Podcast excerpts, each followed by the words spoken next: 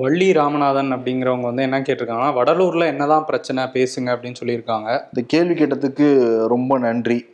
ஏன்னா அருட்பெரும் ஜோதி ஆண்டவர் பெருவழி தத்துவத்தை உலகத்துக்கு கொடுத்தவர் ஒளிநிலை வழிபாடு எல்லாருக்கும் வந்து கற்றுக் கொடுத்தவர் தான் வள்ளல் பெருமான். இவர் வந்து சத்தியஞான சபை அமைச்சாரு. அந்த சத்தியஞான சபை அமைக்கப்பட்ட அந்த இடம் அந்த நிலம்ங்கிறது பார்வதிபுரம் மக்கள் வள்ளல் பெருமானுக்காக கொடுத்தது.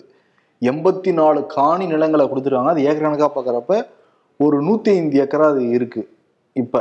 ம். ஆனா அதுலயும் இப்ப ஆக்கிரமிக்கப்பட்டு அறுபத்தஞ்சு ஏக்கர் மட்டும் தான் இந்து அறநிலைத்துறையிட்ட இருக்கு. அதுவும் தொடர்ந்து கோரிக்கை வச்சுக்கிட்டே இருக்காங்க. ஆக்கிரமிக்கப்பட்ட நிலங்கள் எல்லாத்தையும் நீங்க மீட்டெடுக்கணும் அப்படிங்கிற மாதிரி அந்த மக்கள் தொடர்ந்து வலியுறுத்தி தான் இருக்காங்க. அவங்களும் மீட்டெடுக்கிற முயற்சியில இறங்குறோம் இறங்கலைங்கிற மாதிரி தான் போய்கிட்டு இருக்கு. இப்ப என்ன பிரச்சனைனா அந்த வடலூர்ல சத்தியஞான சபை அமைஞ்சிருக்குல்ல அது வந்து எண்கோண வடிவில் வந்து அமைஞ்சிருக்கும். இது வந்து வள்ளல் பெருமானால் அமைக்கப்பட்ட அந்த ஸ்தலம்ங்கிறது அப்படிதான் அமைக்கப்பட்டிருக்கு. என்ன காரணம்னா இந்த இடத்துக்கு நிச்சயம் ஆண்டுகள் போக போக அஹ், ஒளிதான் கடவுளுங்கிறத புரிஞ்சுக்கிட்டு ஜோதி தான் கடவுளுங்கிறத புரிஞ்சுக்கிட்டு எல்லாரும் வருவாங்க தரிசனம் பண்ணுவாங்க. அப்ப எள்ளு போட்டா கூட எள்ளு விழுகாத அந்த இடத்துல. அவ்வளோ மக்கள் கூடுவாங்கங்கிறதுக்காக தான் ஒரு பெரு வெளிய ஒரு வெட்ட வெளியா விட்டு வச்சிருக்காங்க. இப்ப அரசு என்ன அறிவிச்சிருக்குன்னா அங்க வந்து வள்ளலார் சர்வதேச ஆய்வு மையத்தை நிறுவ போறோம் அப்படிங்கிறாங்க அந்த நிலத்துல. அது வந்து வள்ளல் பெருமான வழிபடுறவங்களுக்கு யாருக்கும் விருப்பம் கிடையாது. அது காரணம் என்னன்னா வள்ளலார் ஒரு காரண காரியங்களோட தான் அப்படி அமைச்சிருக்காரு. ஏன்னா இப்ப தைப்பூசம் அப்ப வந்தது இல்ல தைப்பூசத்துக்கு இருபது லட்சம் மக்கள் அங்க போயிருக்காங்க. இருபது லட்சம் மக்கள் அங்க நின்று வந்து தரிசிச்சிருக்காங்க. அப்ப இடம் தேவையில்லை அந்த இடத்துல அங்க வந்து பில்டிங் கட்டிக்கிட்டா எப்படி தரிசனம் பண்ண முடியும்? அதான் அவருடைய கோட்பாடுக்கு எதிரானது அப்படின்லாம் சொல்கிறாங்க முரணானது தவறானதும் வந்து பேசுகிறாங்க ஆனால் இது வரைக்கும் தமிழ்நாடு அரசு அந்த திட்டத்திலேருந்து பின்வாங்கவே கிடையாது. கட்ட சொல்கிறாங்க மெயினாக அங்கே இருக்கிறவங்க என்ன சொல்கிறாங்க டூரிசம் டெவலப் பண்ணுறதுக்காக தான் பண்ணுறாங்க ஆய்வு பண்ண வேண்டிய அவசியம் என்ன? ஆய்வு மையம் இந்த இடத்துல கட்ட வேண்டிய அவசியம் என்ன? நீங்கள் கட்டுங்க. வேற இடத்துல கட்டுங்க. வள்ளல் பெருமானது ஒரு காரண காரியத்தோட தான் அதை பண்ணியிருக்காரு. இங்க கட்டாதீங்கன்னு சொல்றாங்க. ஆனா தமிழ்நாடு அரசு இது வரைக்கும் பின் வாங்கலைங்கிறதான் பெரிய பிரச்சனையா போய்கிட்டு இருக்கு. ஏன்னா ஒவ்வொரு நிறைய மார்க்கமுமே அன்பை போதிக்குது. இது வந்து அகம் நோக்கி செல்லக்கூடிய நடக்கக்கூடிய ஒரு மார்க்கமாக தான் வந்து வள்ளல் பெருமாள் வழிபடுறவங்க வந்து இருக்காங்க.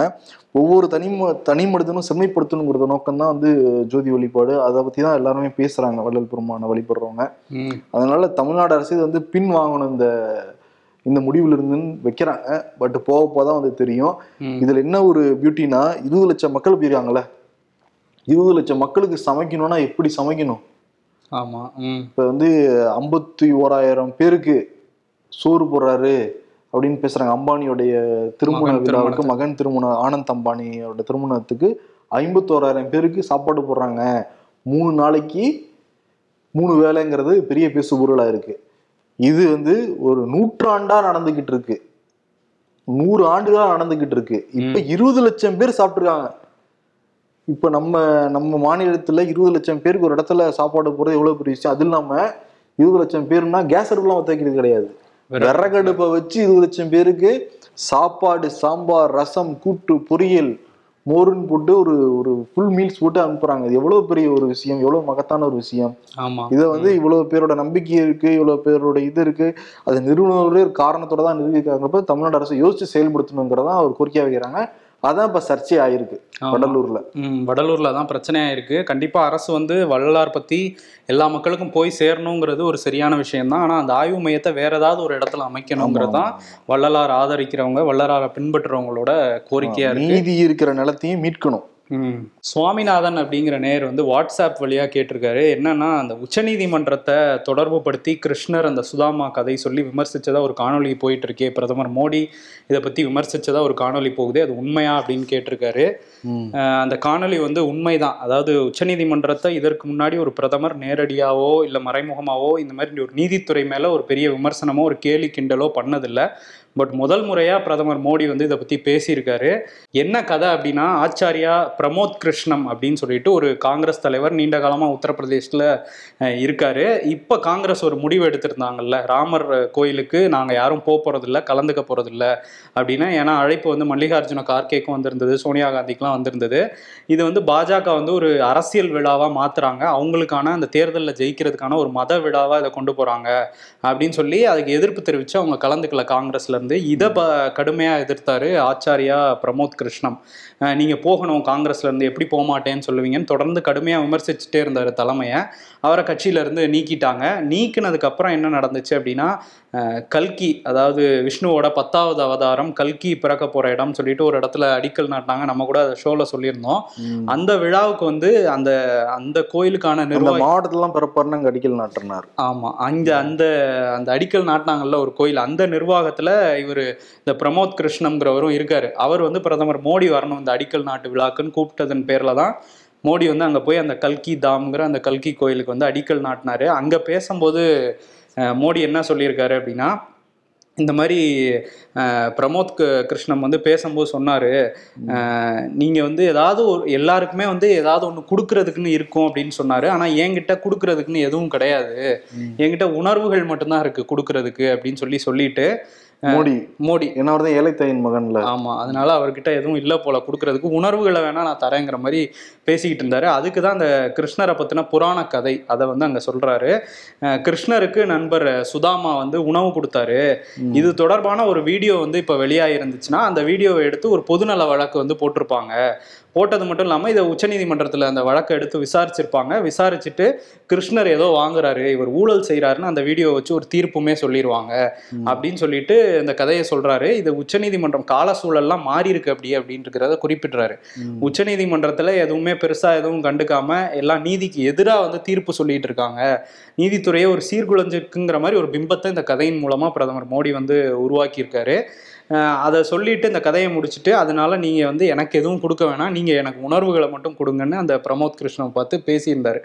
பிரதமர் மோடி. இது ஒரு சர்ச்சையாக இருக்குது அந்த காணொளி தான் பரவிட்டு இருக்கு இது ஏன் அப்படி பேசுகிறாரு அப்படின்னு பார்க்கும்போது சமீபத்தில் ரெண்டு தீர்ப்புகள் வந்து பேரடியாக வந்து பாஜகவுக்கு வந்து அமைஞ்சிருந்தது. ஒன்று வந்து அந்த சண்டிகர் மேயர் தேர்தல். அதில் ஆம் ஆத்மி வந்து இருபது ஆம் ஆத்மி வேட்பாளருக்கு இருபது வாக்குகள் கிடைச்சும் பதினைந்து வாக்குகள் கிடைத்த பாஜக வேட்பாளர் வெற்றி பெற்றாருன்னு அந்த தேர்தல் அதிகாரி அனில் வந்து அறிவிச்சாரு. அப்போ அந்த சீட்டில் வந்து இவரே வந்து கொஞ்சம் இன்டூ மார்க்லாம் போட்டு அந்த சீட் எட்டு வாக்குகள் செல்லாது அப்படின்னு ஆம் ஆத்மி வேட்பாளரை ரிஜெக்ட் பண்ணாரு. இது வந்து அவர் பண்ணதை அந்த சிசிடிவி எல்லா ஆங்கிள் இருந்தும் எடுத்து போட்டு அதை உச்சநீதிமன்றமும் பார்த்துட்டாங்க. தேர்தல் ஜனநாயகத்தை நசுக்குறாங்கன்னு சொல்லிட்டு இதுவரையும் இல்லாத அளவுக்கு ஒரு உச்சபட்ச அதிகாரத்தை பயன்படுத்தி எப்பவும் மறு வாக்குப்பதிவு இல்லை மறு எண்ணிக்கைன்னுலாம் சொல்லுவாங்க.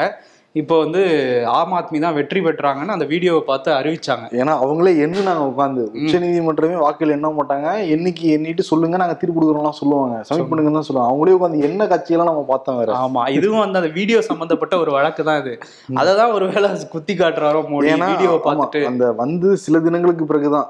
ஒரு ஒரு இரு நாட்கள்லாம் அந்த இதுல இருந்து கலந்துக்கிட்டு பேசுறாரு உச்ச நீதிமன்றத்தை பத்தி. அதனால. அந்த கேள்வி எழுது. ஆமா அதே மாதிரி இன்னொரு விஷயம் என்னன்னா அந்த தேர்தல் பத்திரங்கள் தேர்தல் பத்திரங்கள்னு ஒரு திட்டத்தை கொண்டு வந்து அது மூலமா பல கோடி ரூபாய் யார்கிட்ட இருந்து வாங்குறோமே தெரியாம ஒன்பதாயிரம் கோடிக்கு மேல பாஜக தான் அதுல லாபம் அடைஞ்சிருக்காங்க. ஸோ அதுவுமே ரத்து பண்ணியிருந்தாங்க உச்சநீதிமன்றம்.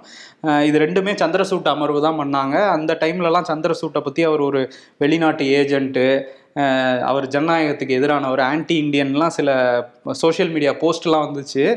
இந்த போஸ்டெல்லாம் எடுத்து மிச்சிகன் யூனிவர்சிட்டி வந்து ஒரு ஆய்வு பண்ணியிருக்காங்க. அந்த ஆய்வில் வந்து இதை பண்ணவங்க பெரும்பாலானவர்கள் பாஜகவோட ஏதோ ஒரு வகையில் தொடர்பில் இருக்காங்க அப்படிங்கிறதுமே தெரிய வந்திருக்கு.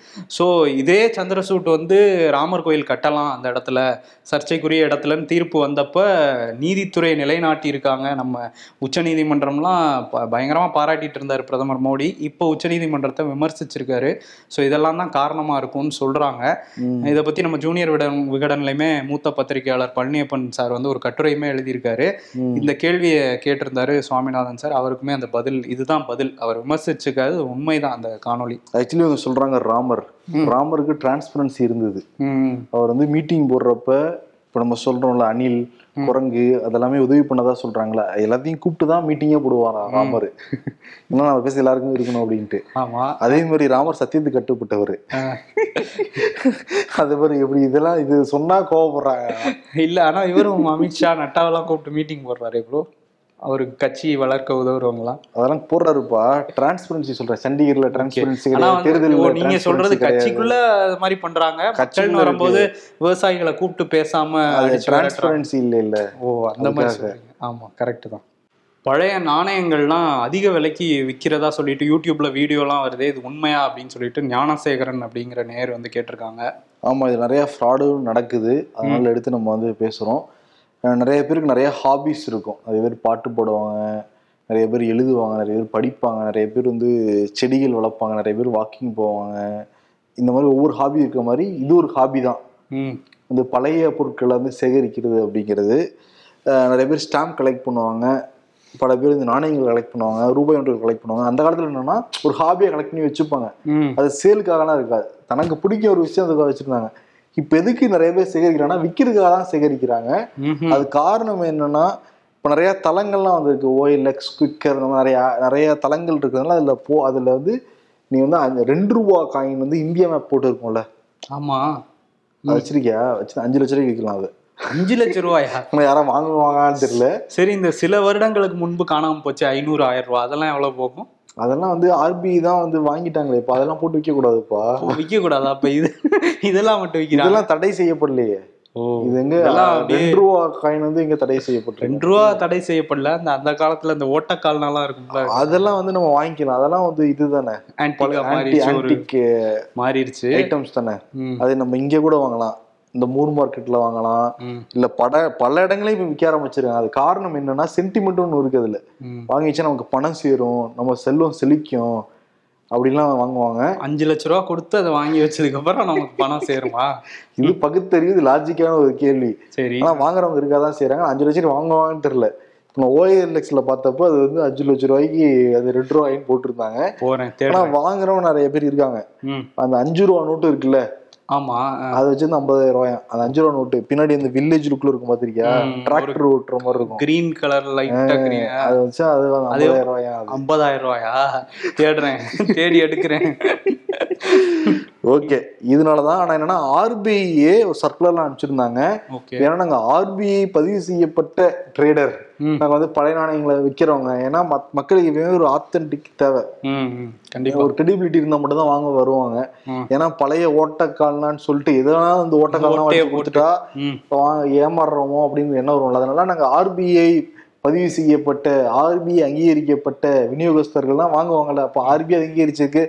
நல்லவர் தானே அதுதான் ஆர்பிஐ சொல்லியிருக்கு. அந்த மாதிரி நாங்க எந்த நபரையும் நியமிக்கல.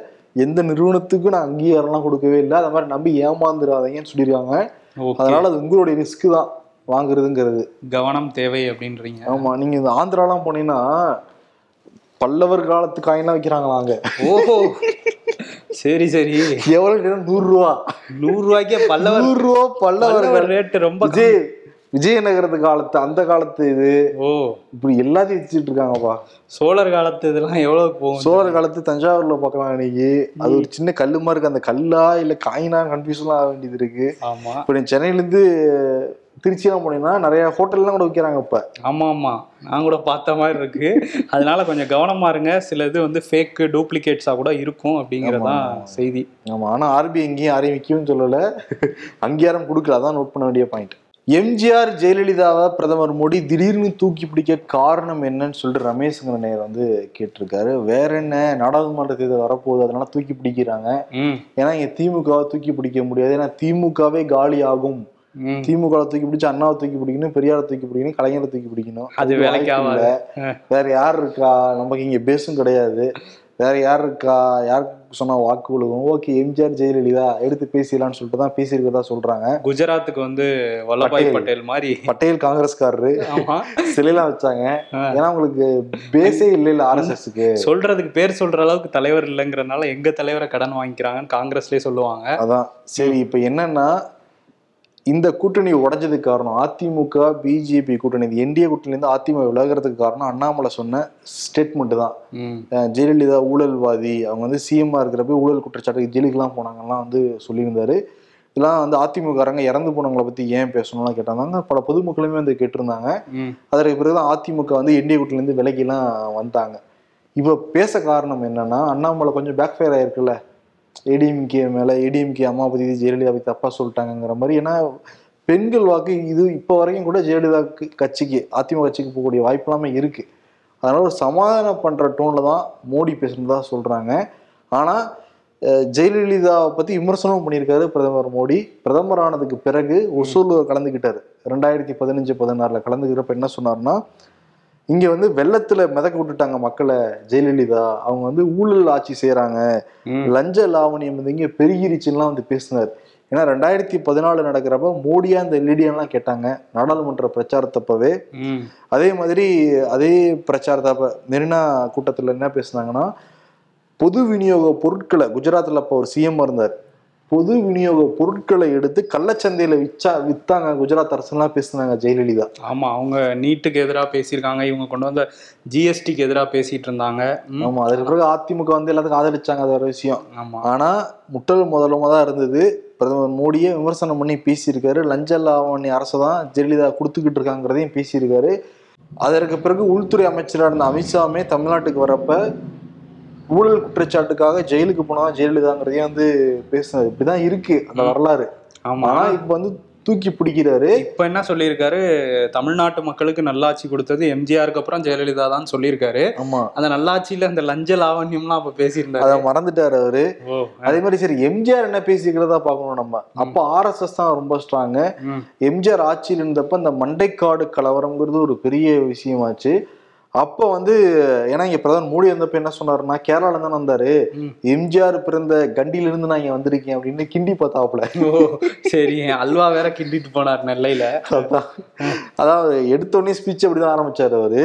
எம்ஜிஆர் இதுல ஆனா எம்ஜிஆர் என்ன சொல்லியிருக்காருன்னா மதவாதிகளின் கொள்கை என்னவாக இருந்தாலும் மக்களை ஒற்றுமைப்படுத்துவதாக இருக்க வேண்டும் அந்த கலவரத்துக்கு காரணம் ஆர்எஸ்எஸ் தாங்கிறத நம்புனார் எம்ஜிஆர் அதை பத்தி தான் பேசினார் மக்கள்கிட்டயுமே. மதவாதிகள் பிளவுபடுத்துவதை அனுமதிக்க கூடாது. இந்து முன்னணி பேரணி நடத்துகிறார்கள். அந்த பேரணியால் என்ன லாபம்ங்கிறத வந்து கேட்டிருக்காரு. குன்றக்கூடிய அடிகளார் போல நடந்து கொள்ள வேண்டும். ஆன்மீகவாதிகளையும் கிளாஸ் எடுத்திருக்காரு. ஆர்எஸ்எஸ் பயிற்சியை நிறுத்த வேண்டும். எம்ஜிஆர் சொன்ன ஸ்டேட்மெண்ட் ஆர்எஸ்எஸ் பயிற்சி பயிற்சியை நிறுத்த வேண்டும். அதுதான் சாரணர் அமைப்பெல்லாம் இருக்கு இல்லைங்கிறதையும் கோடிட்டு காட்டியிருக்காரு. ஓகே. எம்ஜிஆருக்கும் பிடிக்கலதான் ஆர்எஸ்எஸ் அமைப்பை. இவங்க ஜெயலலிதாவும் எதிர்த்து பேசியிருக்காங்க. பட் இப்போ அவங்க மேலே வந்து பாசம் வந்திருக்கு. காரணம் வந்து அதிமுக வாக்குகள் நம்ம பக்கம் வரணுங்கிறது தான் அவங்களோட பிளான் அப்படிங்கிறது தெரியுது. நம்ம அதை பற்றின ஒரு போலுமே வந்து போட்டிருந்தோம் நம்ம வாட்ஸ்அப் சேனலில் அதில் கூட மக்கள் அதிகமாக சொன்னது வந்து அதிமுக கூட்டணிக்குள்ளே அதிமுகவை இழுக்கிறதுக்கு அதுக்கப்புறம் வந்து கூட் அதிமுக வாக்குகளை இழுக்கிறதுக்குன்னு ரெண்டு ஆப்ஷன் கொடுத்துருந்தோம். அதில் வந்து அதிமுகவோட வாக்குகளை இழுக்க தான் பார்க்குறாங்க அப்படின்னு பேசியிருந்தாங்க. அப்படின்னு சொல்லியிருந்தாங்க மக்கள். ஆமா இன்னொன்னு என்னன்னா அமித்ஷா இப்ப வரைக்கும் எடப்பாடி கூப்பிட்டு தான் இருக்கிறான் ஆனா எடப்பாடி பேச மாட்டேங்கிறான் அமித்ஷா கிட்ட. ஓஹோ. சரி. ஆனா பத்தி அவரே கூப்பிட்டு எடப்பாடி பிக்கு பண்றாரு. இருக்கு பார்ப்போம் இடி இருக்கு ஐடி இருக்குன்னு கிளம்பிட போறாங்க பார்ப்போம் இவங்கெல்லாம் சமாளிக்கலாங்கிற மூட்ல தான் இவங்க அதிமுககாரங்க இருக்காங்க அதிமுககாரங்க இருக்காங்க. இதை பத்திலாம் முக்கியமான நிர்வாகிகிட்ட எல்லாம் பேசியிருக்காரு அவரு எடப்பாடி பழனிசாமி ஓகே. ஓகே இந்த வாரம் கருத்துரை பகுதி இன்னும் நிறைய கேள்விகள் இருக்கு. பட் இருந்தாலும் நேரம் இன்மை காரணமாக நாங்க முடிச்சுக்கொள்றோம். நன்றி வணக்கம். நன்றி.